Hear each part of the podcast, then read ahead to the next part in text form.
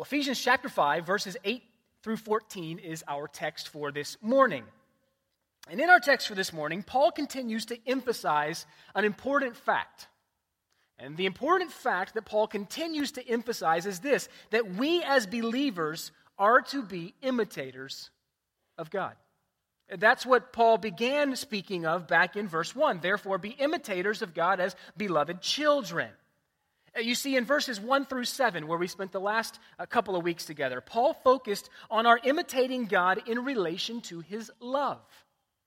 We are to love others as he has loved us. God has demonstrated his love for us in this that while we were still yet sinners, Christ died for us. We're to have a self sacrificing, humble, other centered love, as was demonstrated for us in the person and work of Jesus Christ. That was what verses 1 through 7 focused on. We are to be imitators of God. How, Paul? Well, we're to be imitators of God in relation to his love. Here, beginning in verses 8 through 14, Paul shifts his focus. We're still to be imitators of God, but we are to imitate God in light of a different facet now.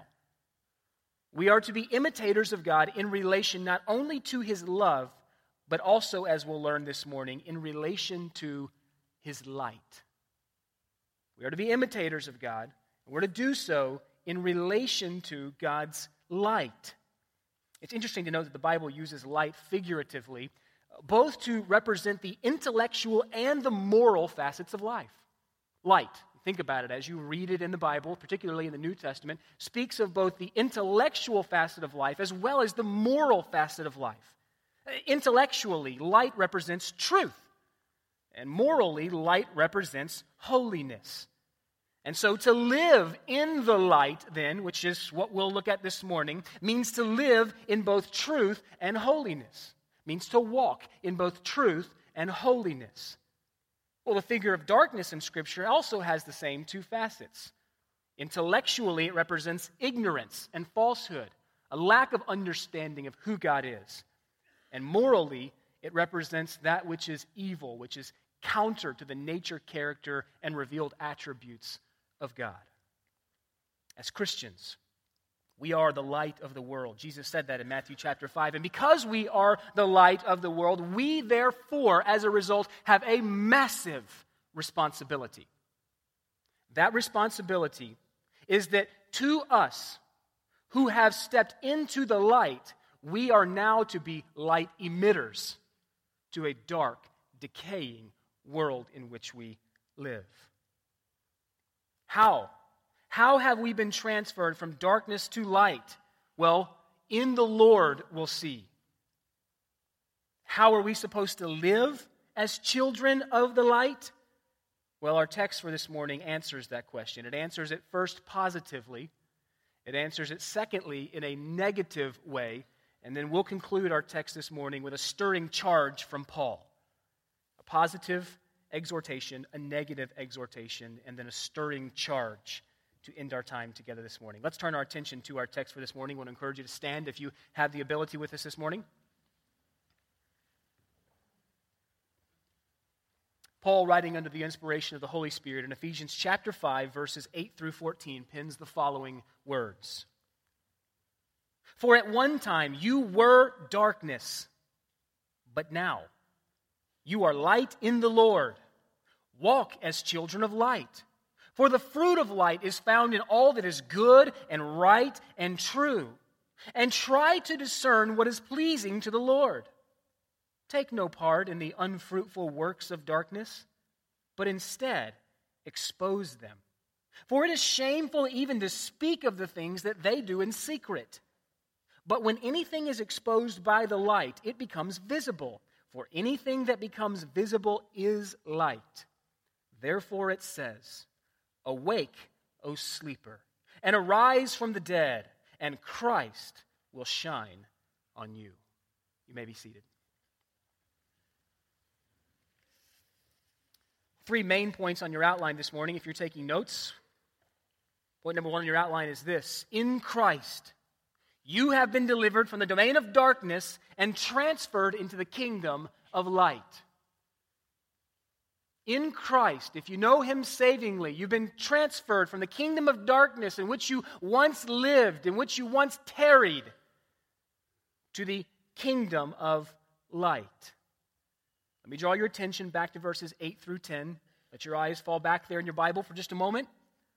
Paul says, For at one time you were darkness, but now you are light in the Lord. Walk then as children of light. And there's a parenthesis in Paul's thought there.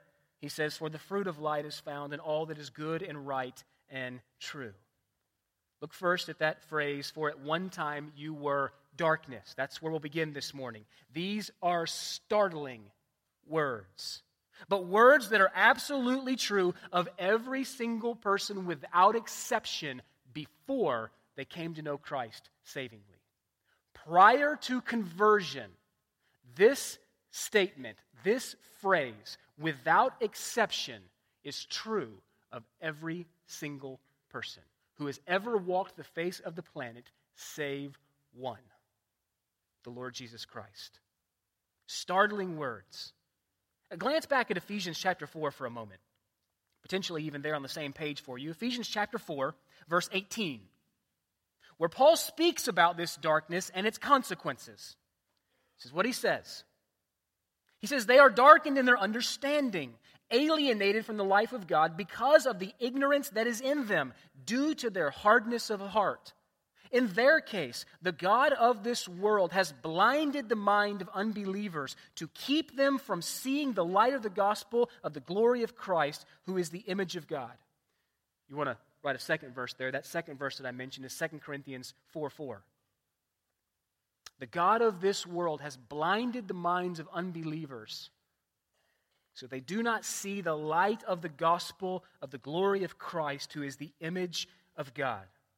What Paul is telling us here in this very first phrase is that before we came to Christ, our total existence, that is both our being as well as our behavior, was characterized by darkness.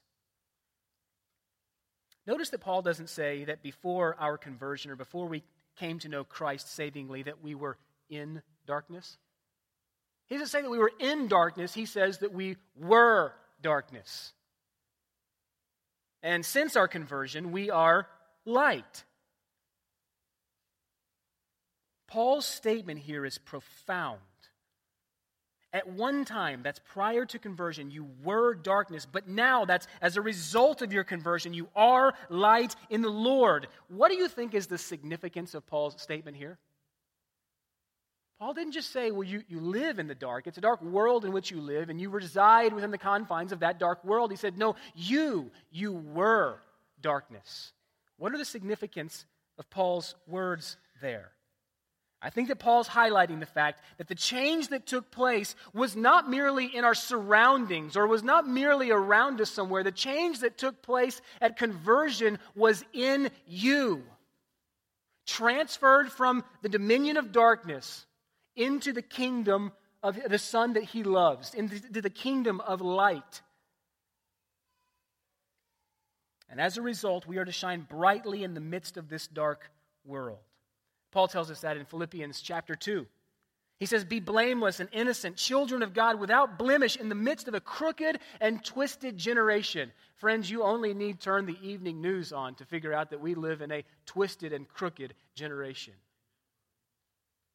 And what are we to do, Paul, in the midst of this crooked and twisted generation? Well, he tells us in Philippians chapter 2, verse 15, he says, You're to shine like bright stars. Shine.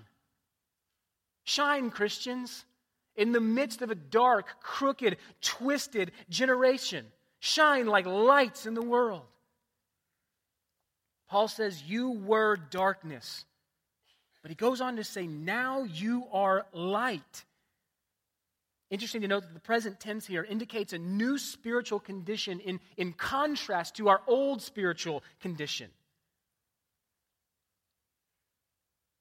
Paul said in Colossians, you want to know where that point comes from? Point number one, it comes exactly right out of Colossians chapter 1, verses 13 and 14. Uh, Paul says, He delivered us, God, He delivered us from the dominion of darkness or the domain of darkness and transferred us to the kingdom of His beloved Son, in whom we have redemption, the forgiveness of sins. How did this radical transformation from darkness to life come about? Look at your Bible there again. You were darkness, but now you are light. At the next three words there. How did it come about? How did it take place? Paul tells us that it only took place in the Lord. That's in vital union, connected savingly to Him.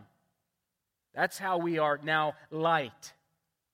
And again, since we are light in the Lord, we now have the massive responsibility of being light emitters in the dark world in which we live. Light transmitters. That is, from us, light radiates to all those whom we come in contact with, or so it should be. Let me ask you this question, friend How brightly is your light shining? Would your next door neighbors know you have a light? Would your coworkers know you have a light? How brightly is your light shining? You see, ever since Jesus, the light of the world, entered into our hearts, we too, in a very analogous way, have become the light of the world.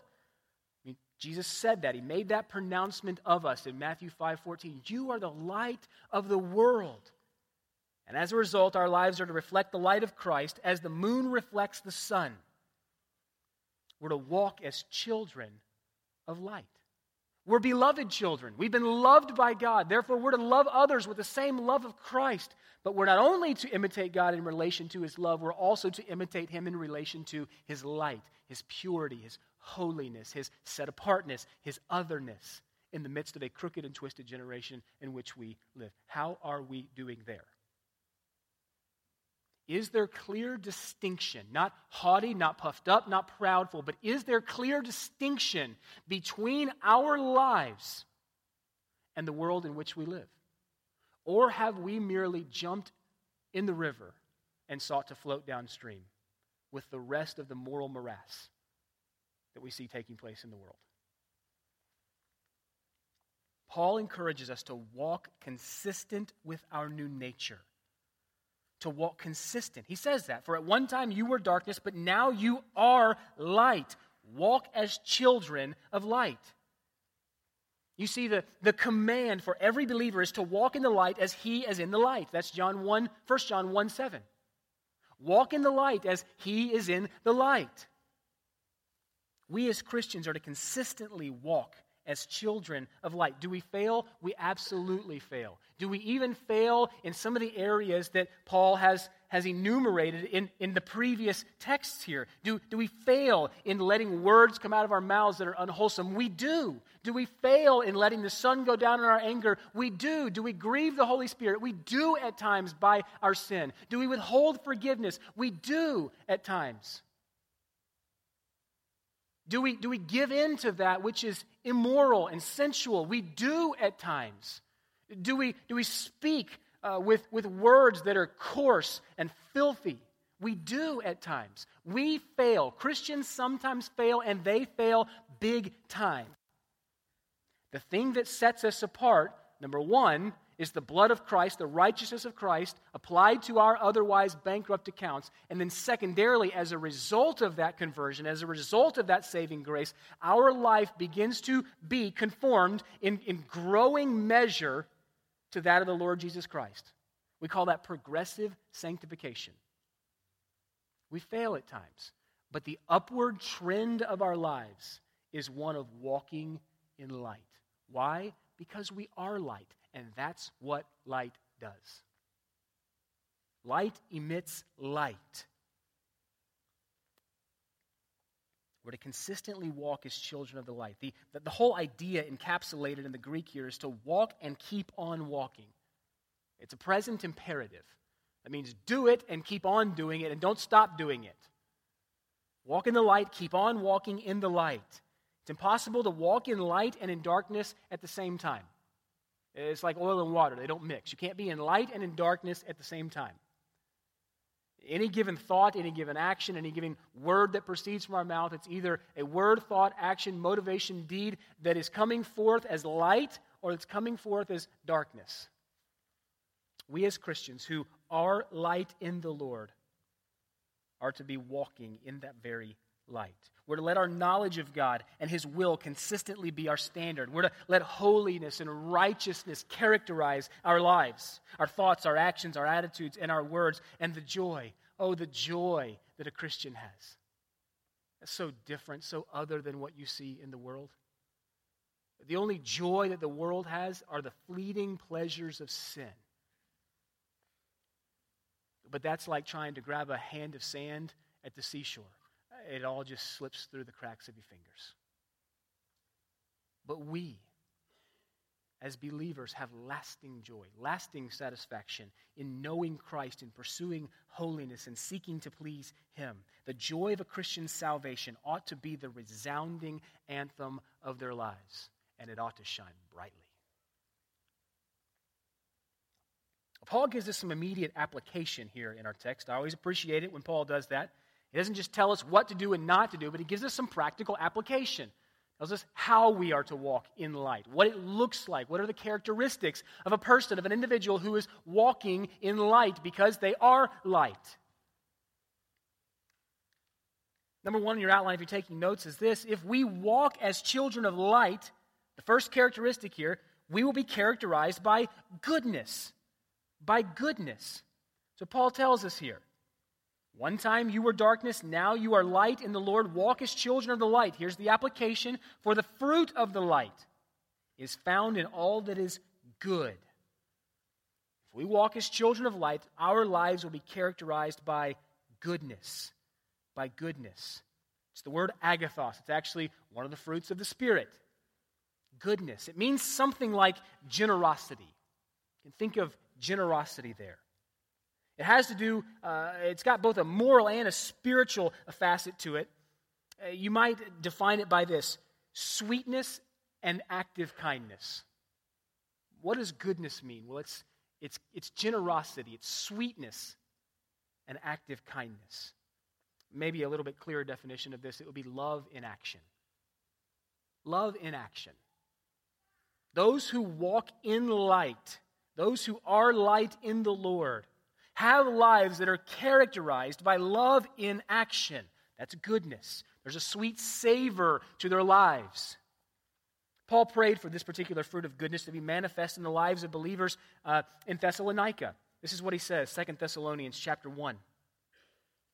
He said, To this end, we always pray for you, that our God may make you worthy of his calling and may fulfill every resolve for good every work of faith by his power, that God may fulfill every resolve for good in our lives. Love in action. Are we demonstrating that to the world in which we live? I tell you, if we are demonstrating that, you will be a light among darkness. You will have a sweet savor to your life amongst the stench of the world that we live in. If you demonstrate goodness, why?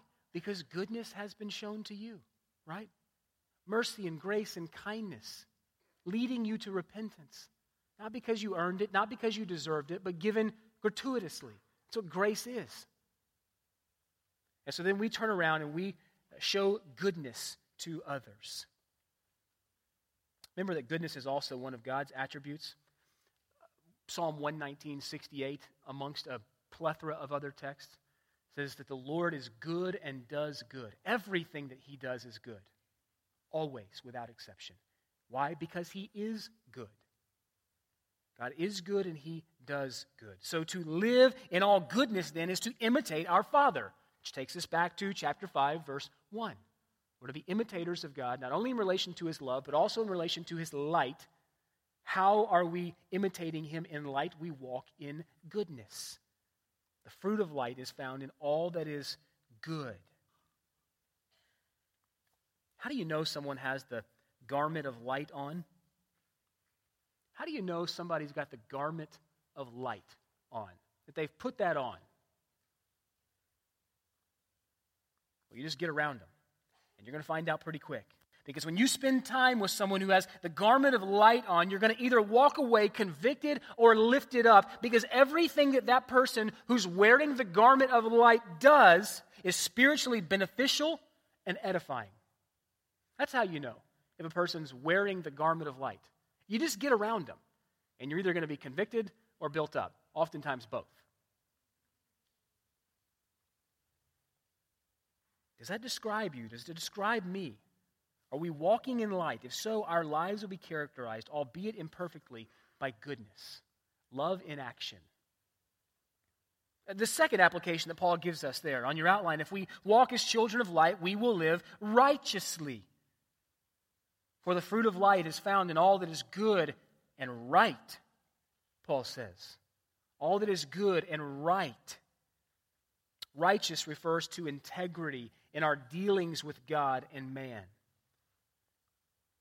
We are to live righteous lives, to be rightly related to God, and therefore to rightly interact with man.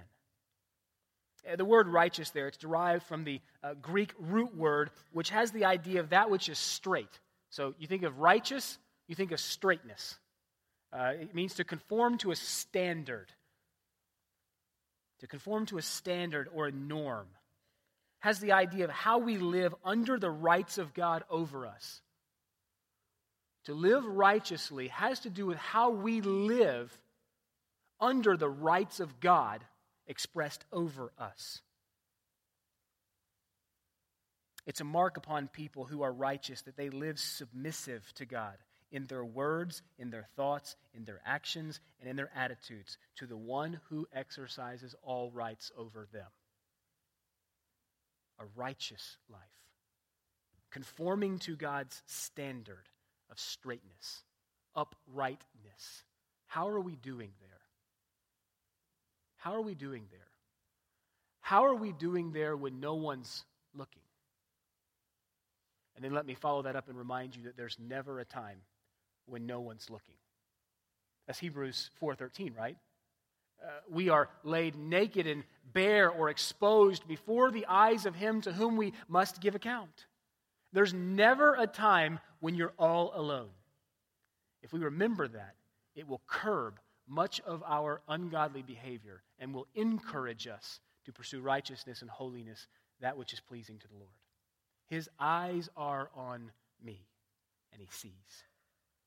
And I want to please him. We'll talk about that here in just a few minutes. But if we walk as children of light, we will live righteously. Third, if we walk as children of light, we will be truthful. The fruit of light is found in all that is good and right and true, Paul says. True, it's the Greek word aletheia. It's actually a compound word. It's a little negative particle, a, which means no there, and letho means hidden or concealed. So to live truthful lives are to live lives that are not hidden or concealed. Aletheia basically means to, to live out in the open, to be truthful. When we speak of a truthful person, we're referring to one who's honest and reliable, full of integrity. What they say and what they do matches. There's congruency there. There's something about being around someone who has, who has this garment on as well. An honest person is hard to find sometimes. There's something about being around someone uh, who has the light and walks around as a child of light because you can trust them. They're reliable, they're honest, they're filled with integrity. Does that describe you? Honest, upright, full of integrity, trustworthy. God is all of those things, is He not? Again, let me point you back to verse number one. We're to be imitators of God. God is truthful. Therefore, we are to imitate that. We are to walk as children of light. We are to imitate his truthfulness, reliability, honesty, and integrity. Lastly, there, by way of some application, if we walk as children of light, then we will seek to please the Lord. Uh, look at your Bible there. Paul says, and try to discern what is pleasing to the Lord. And try to discern what is pleasing to the Lord. Verse 10. The idea behind the word discern there is to, to test or to prove something. Uh, what Paul is essentially saying here is this examine yourselves to see whether you are in the faith. Uh, Paul's saying the fruit of all light consists in that which is good and true and right. Now, examine yourselves. discern what is the will of the Lord and try to please Him. See if you are in the faith by measuring your life up against the standard of the Bible. Imperfect? You better believe it. Growing? We shall be. If the bud of truth and righteousness and goodness do not exist in our lives to some degree, if even in their bud form, then we have to ask ourselves the question are we then children of the light? Have we ever stepped into the light? Are we walking in the light as He is in the light? If the, if the fruit, the, even in bud form, does not exist in our lives, then we need to ask ourselves a whole other set of questions. Essentially, what Paul is saying here when he says, and try to discern what is pleasing to the Lord, essentially what he's saying is, examine yourselves to see whether you are in the faith. You see, every person, without exception, bears fruit. Every person, without exception, bears fruit. Those who are darkness bear bad fruit. Those who are light bear good fruit. Uh, if you want to study this on your own, I would uh, commend you to uh, read Matthew chapter 7. The person who doesn't bear some fruit of goodness and righteousness and truth in his or her life has no claim on Christ. Again, imperfect, yes. Growing, we shall be. Okay? The person who does not bear some fruit, even if in bud form, of goodness, righteousness, and truth, has no claim on Christ because there's no such thing as a fruitless Christian. There's no such thing as a fruitless Christian. Where there is light and life, there will be evidence of light and life. Where there is darkness and death, there will be evidence of darkness and death. And friends, let me share with you this assurance of salvation, though we can and should possess it, as we continue to walk with God through the years, we should be increasingly assured of our salvation, increasingly anchored, tethered to the gospel message that says, He saved me not because of works done by me in righteousness, but because of His mercy. And therefore, I have great assurance of my salvation. But assurance of salvation cannot be reliably determined by what has happened in the past, no matter how dramatic an experience may have been assurance of salvation cannot be reliably determined by what has happened in the past. It can only be based with certainty on the evidence of present fruit being borne. You catch that? That's important. That's important. The question is Am I walking in light right now? Not that I have some experience, not that I pray some prayer, not was I part of this committee or on this leadership team, or not have I been a church member for X amount of years. The question is, am I walking in the light right now? Right now. And is there fruit of that, at least in its bud form, evident and being demonstrated in my life? Well, how do we determine what's pleasing to the Lord? Paul says there, and try to discern what is pleasing to the Lord. Again, I submit to you that essentially what Paul is saying there is examine your life. I'm just giving you the list, guys. Just giving you three fruits there of light.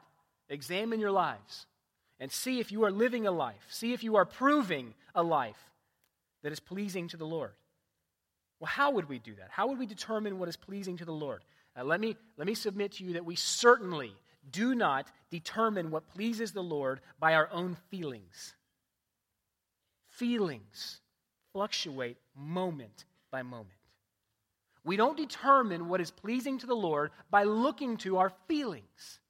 Does it feel right? Therefore, it must be pleasing to the Lord. Bad news bears, don't do that. Don't do that. We don't determine uh, what is pleasing to the Lord by what the world or even other Christians might say or think. Okay, that's not the standard as to what's pleasing to the Lord. Neither do we seek to determine what is pleasing to the Lord by our own conscience. And the reason I say that is because it is very possible to have a conscience that is informed improperly. Okay? So then, how? If not by those means, then how? How do we discern? How do we prove whether our lives are pleasing to the Lord? Well, we learn what pleases the Lord through growing to understand His Word. This is the standard. Not your feelings, not your emotions, not what other people say, lost people or other believers. Not even your own conscience, because it's possible to have a conscience that's improperly informed. How do I know what is pleasing to the Lord? Open your Bible. Open your Bible. You will find what is pleasing to the Lord. The heart of every believer is to please his or her master. David said it this way in Psalm 19. He said, Let the words of my mouth and the meditation of my heart be acceptable. It's the word pleasing in your sight. Likewise, Paul said it like this in 2 Corinthians 5 9. He said, So whether we are at home or away, we make it our aim to please him. When you think about that word aim, I think about intentionality. If you're playing darts, you, you don't just blindfold yourself and throw a dart. You'll hit the wall. That's why my son doesn't have a dartboard in his room, because I'd have holes in my walls. Okay? When you're playing darts, you're intentional. You aim before you throw the dart. Paul says, I make it my aim, whether I'm here or away, at home in the body or away, I make it my aim, my intentional aim to please the Lord. You see, because of our relationship with the one who has snatched us out of the pit, we now evaluate as believers our thoughts and our actions and our attitudes and our words by the question Will this please the Lord? I hope you evaluate your thoughts, your attitudes, your actions, and your motivations by that question. Confessions of a Pastor. I don't always evaluate my actions and attitudes, thoughts and words by asking first, Will this please the Lord? Does this please the Lord who loved me and gave himself for me? Let me give you two, two kind of helpful tests here.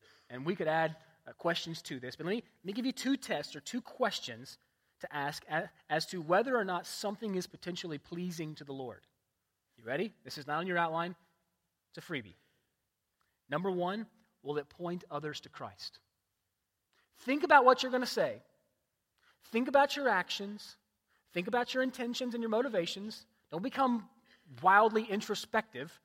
That's not helpful. But consider will this, fill in the blank, point others to Christ? It's a good question to help you discern whether or not something is pleasing to the Lord. Question number two Would I be ashamed if Jesus were to return? Would I be ashamed if Christ were to return?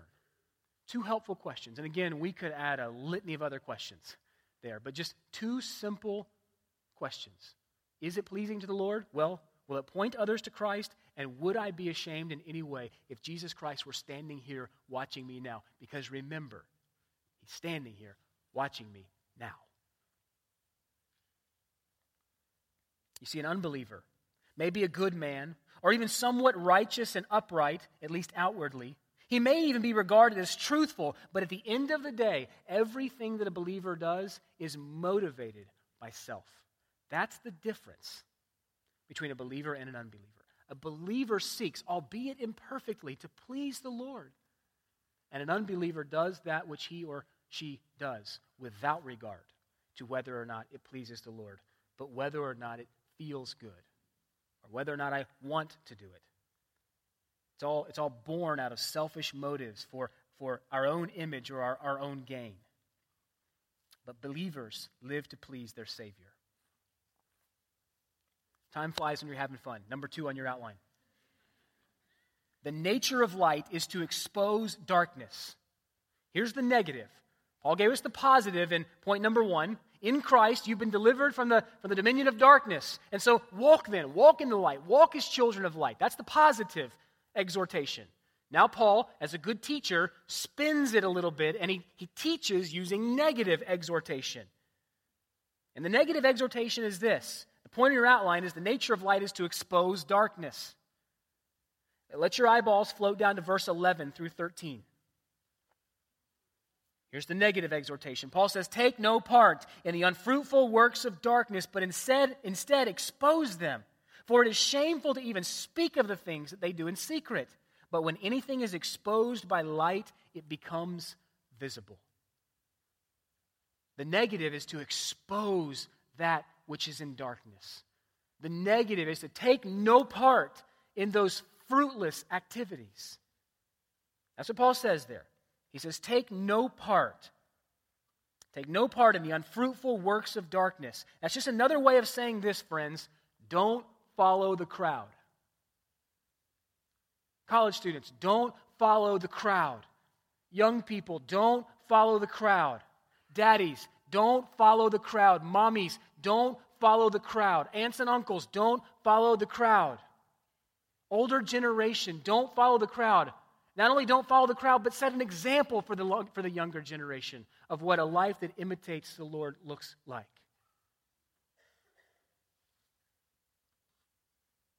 Wise Solomon said this. He said, Whoever walks with the wise becomes wise, but a companion of fools will suffer harm. Disaster pursues sinners, but the righteous are rewarded with good. Paul said it this way, a familiar verse to many of you. He said, Do not be conformed to this world, but be transformed by the renewing of your mind, that by testing, there's that word again, by proving, you may discern what the will of God is, what is good and acceptable and perfect. Don't take part. Don't jump in the stream and just float down with the rest of the world, talking as they talk, thinking as they think, acting as they act, motivated by the things they're motivated by, loving the things they love, laughing at the things they laugh at, watching the things they watch. Take no part, Paul says. That's, that's what holiness means by definition. It means to be set apart. And if I can take you all the way back to our study of Ephesians in chapter 1, we have been set apart unto holiness. He saved us that we might be growing in a holy life. That's just another way of saying be imitators of God. Don't take part in the unfruitful works of darkness. It's an interesting word there, unfruitful It has the idea of being sterile, unfit, unprofitable, not good. The works of darkness are unfruitful, they're sterile with regard to being able to glorify God or love others as Christ loved us. And you say, well, what are these works of, of darkness? Okay, I know what, what three of the works of light are. I'm to be growing in goodness, I'm to be growing in righteousness, and I'm to be growing in truth. And the, the list is longer than that. That's just what Paul enumerates for us here in verse 9. But you ask yourself, well, okay, Paul, what are these works of darkness? What are these unfruitful works of darkness?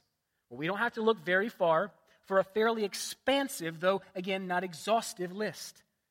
Let your eyes glance back to chapter 4 and just walk through the text with me. Look at chapter 4, verse 19. What are the unfruitful works of darkness?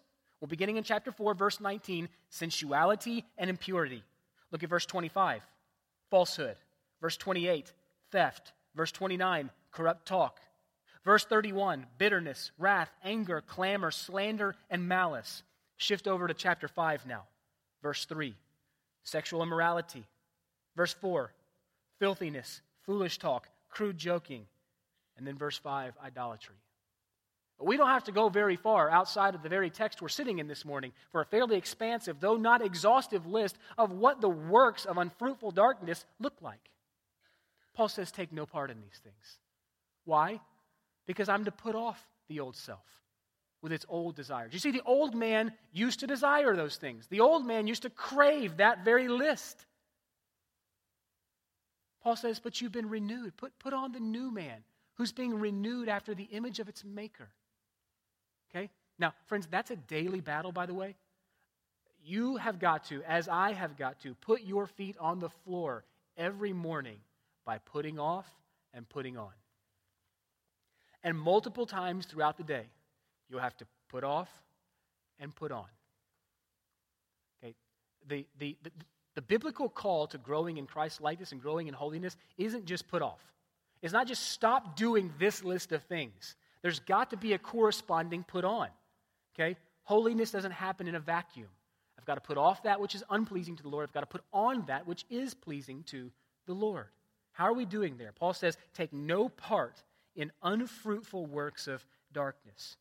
And then he goes on here and he says, but rather expose evil deeds. Look again at verse 11.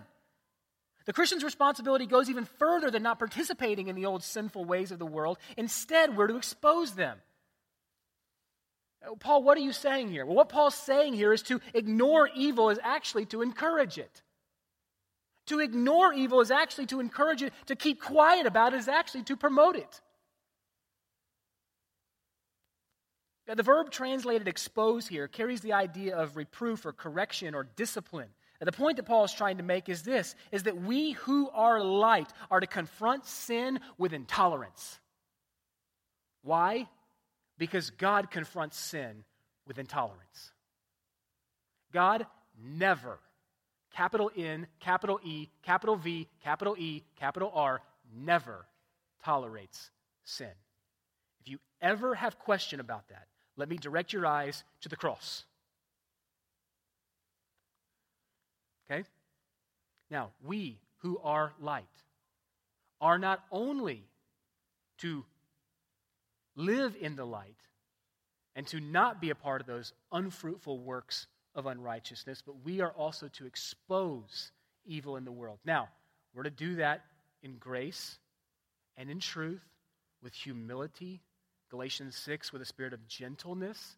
Okay? We're not attacking, we're not, we're not coming barrels blazing, but we are being honest. We're calling sin sin. Okay? We're calling sin sin. I, I, have a, I have a problem, and this may get me in trouble, but I have a problem with a lot of pop, modern pop psychology. And the reason that I have a problem with a lot of modern pop psychology is because at the end of the day, what it is, is just a redefinition of sin. So now we're not focused on the fact that you're, that you're a sinner. Now you have this disorder. And so we'll just call you that because you can't help it, and that's just the way you are. No, friend, that's not what the Bible says. The Bible says you can help it if you're in Christ with the power of the indwelling Holy Spirit. You can't do it on your own. But to label you and to call it something other than sin is counter biblical.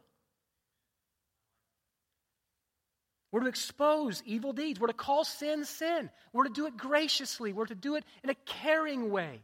We're to do it with love and truth. But we're to call sin sin. We're to take a stand for purity. Evil practices can neither be, in, can, can neither be uh, tolerated uh, or ignored, or not ignored, rather. They must be exposed for what they are. You may have heard the old saying one time the only thing necessary for evil to run rampant is for good men to do nothing. The only necessary for the triumph of evil is for good men to do nothing. Jesus called his followers, and this is inclusive of us, the salt of the earth. And the primary significance of that metaphor was that salt is a retardant against corruption. Friends, exposing darkness in this world is not an easy feat, and it won't gain you status or popularity. Our culture puts a premium on tolerance and it loves the open minded, the non judgmental, the live and let live philosophy of life. The problem is, is that God's word offers us no such option. If the word of God deems something wrong or sinful, then we who are light in the Lord ought to never call it otherwise. Now, be careful when you laugh at what the world laughs at. Because by laughing at what the world laughs at, we're calling it okay. We're jumping right in and saying it's, it's not sinful because the world looks at us and says, well, they're doing it, and so it must not be that bad. If the Word of God deems something sinful, then we who are light in the Lord ought never call it otherwise, either in the way we respond to it or in what we do or what we say. Doesn't mean that we walk around all day long making the aim of every moment to bark out, Thus says the Lord's. Okay? But it does mean that we call sin sin and we expose it rather than turning a blind eye to it. Standing for what is righteous in God's sight, I mentioned it won't win you a popularity contest. You'll be labeled negative, narrow minded, judgmental, puritanical, potentially even bigoted. But it's a good thing that we aren't called to seek the approval of man. Paul said, if I was still seeking the approval of man, I would, I would not be pleasing Christ. I wouldn't be a servant of Christ. You see, darkness hates light. Jesus, that was said about Jesus. John chapter 3. This is the verdict. Light has come into the world, speaking about Jesus. And the light exposed the darkness, and the darkness hated the light. And Jesus turned to his disciples oftentimes and said, Hey, guys, just an FYI, they'll treat you the same way they treated me. If they listen to my teaching, they'll listen to your, treating, or your teaching. If they persecuted me, they'll persecute you also. And they'll do these things because you bear my name.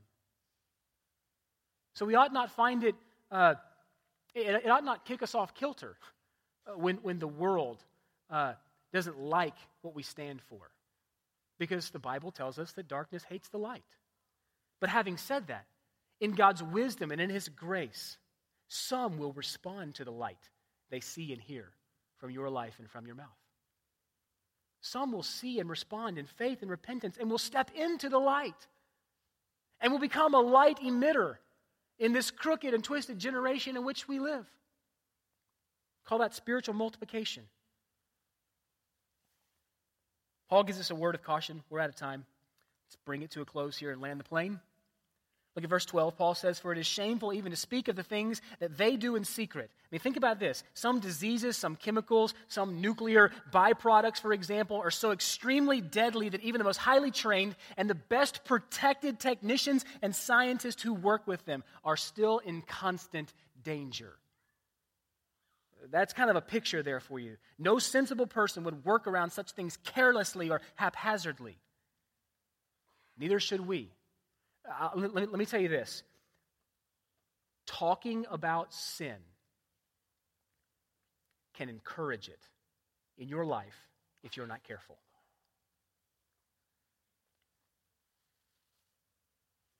Interest in sin can be aroused much easier than you think. And so Paul says, be careful.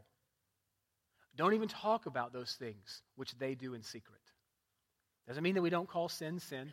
Okay, Paul's not negating what he just said previously, but he's just saying there, there, are, there are some ways to talk about things, there are some ways to describe things that are unfruitful and unprofitable.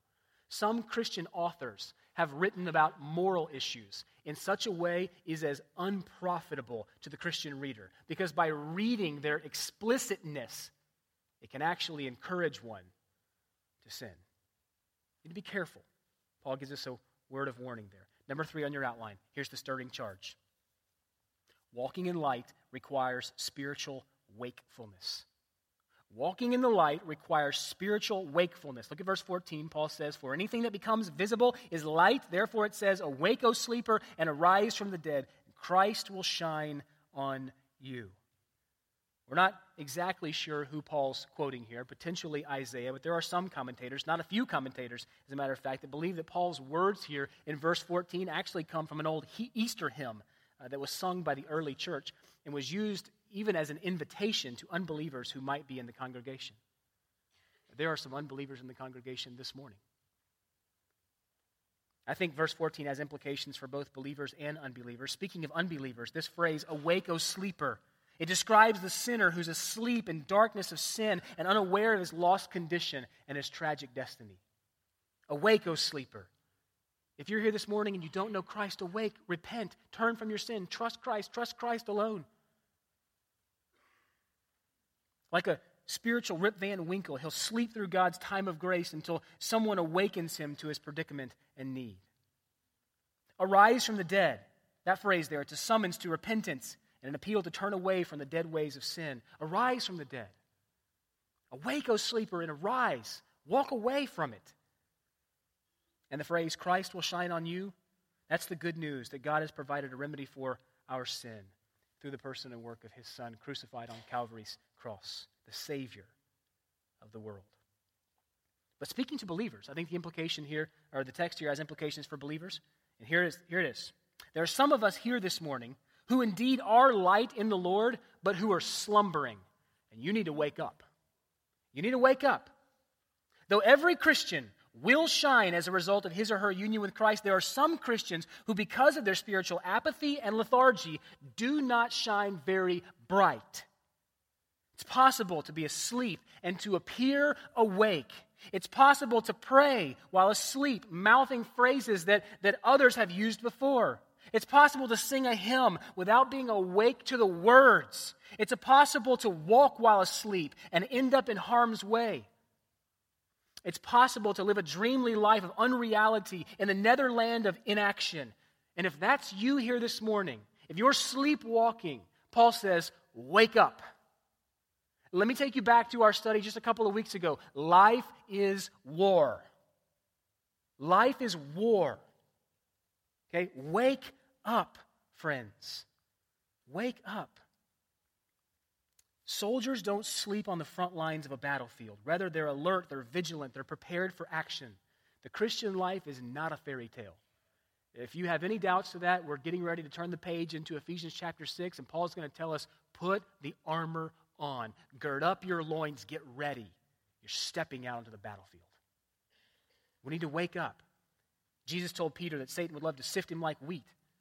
So the question I have this morning is Are you walking in the light? If you look at your life, can you, can, can you test? Can you discern that it's pleasing to the Lord? By what basis, Paul? Truth, righteousness, goodness. Let me leave you with this poem this morning, penned by a well known hymn writer. He said this I heard the voice of Jesus say, I am this dark world's light. Look unto me, thy morn shall rise, and all thy day be bright. I looked to Jesus, and I found in him my star, my sun. And in that light of life I'll walk till traveling days are done. You going to walk in that light until traveling days are done? I hope so.